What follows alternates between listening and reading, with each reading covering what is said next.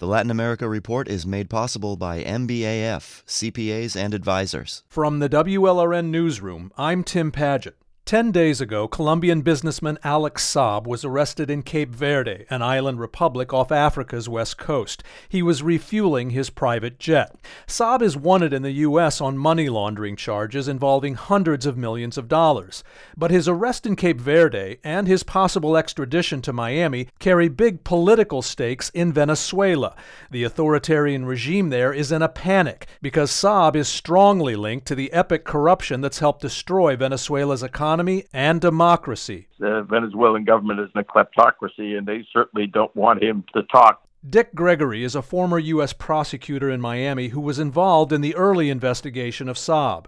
He argues Saab is responsible for a great deal of Venezuela's humanitarian suffering because he's allegedly the ringleader of embezzlement and bribery schemes involving critical needs like food imports and public housing. He is the master of, of trade-based money laundering. And Venezuela has been robbed blind with every transaction that he does. Saab denies that, but Gregory says Saab's key skill is forging vast international networks that help him operate those schemes and then launder the millions those schemes make. Saab is well connected in political circles in Iran and parts of the world where you would not expect to see a great deal of trade with Venezuela moving large sums of money. Saab's global networking also lures in people you would not expect. That's what happened here in South Florida to a respected University of Miami International Studies professor, Bruce Bagley. There's no love lost between the two countries, and Colombia's... In- That's Bagley speaking with me on W L R N last year. Full disclosure, Bagley has been an admired friend and trusted source of mine for almost twenty-five years. He's an expert on Latin America, especially Colombia. About a decade ago, a Colombian drug trafficker who'd fled to the U S asked Bagley to testify on his behalf. Bagley helped persuade a U S judge not to deport the trafficker back to Colombia. The grateful trafficker later introduced Bagley to Alex Saab.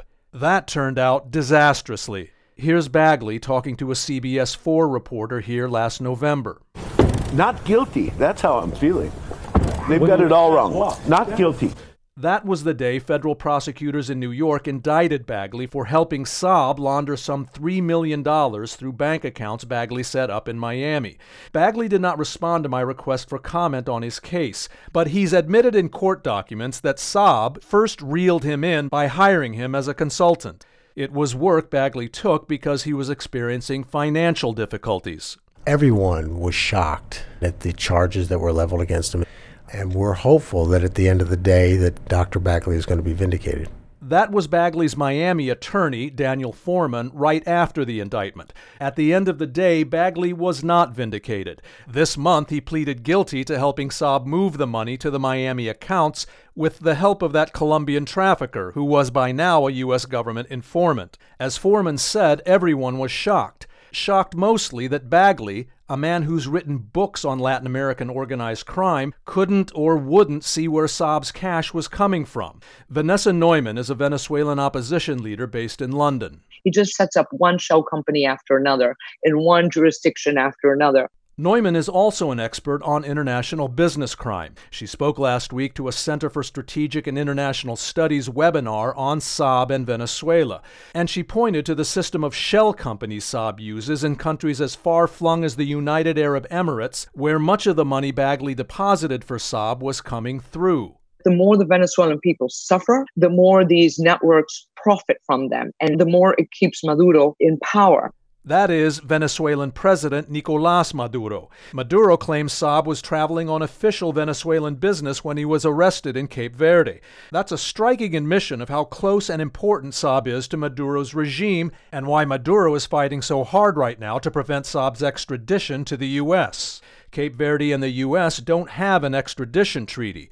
Bruce Bagley, meanwhile, is scheduled to be sentenced in October. He faces a maximum of forty years in prison. He's seventy-three years old. I'm Tim Padgett in Miami. The Latin America Report is made possible by M B A F, C P As and advisors.